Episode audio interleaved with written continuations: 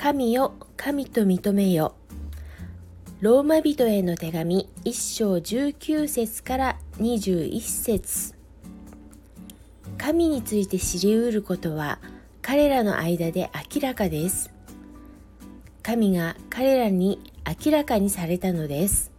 神の目に見えない性質。すなわち神の永遠の力と神聖は世界が創造された時から被造物を通して知られはっきりと認められるので彼らに弁解の余地はありません。彼らは神を知っていながら神を神として崇めず感謝もせずかえってその思いは虚しくなりその鈍い心は暗くなったのです。ものすごいことがここには書かれています。神は目には見えませんが世界が創造された時から被造物を通して神が作られたものを通して神はご自身を表してくださっていると書かれているのです。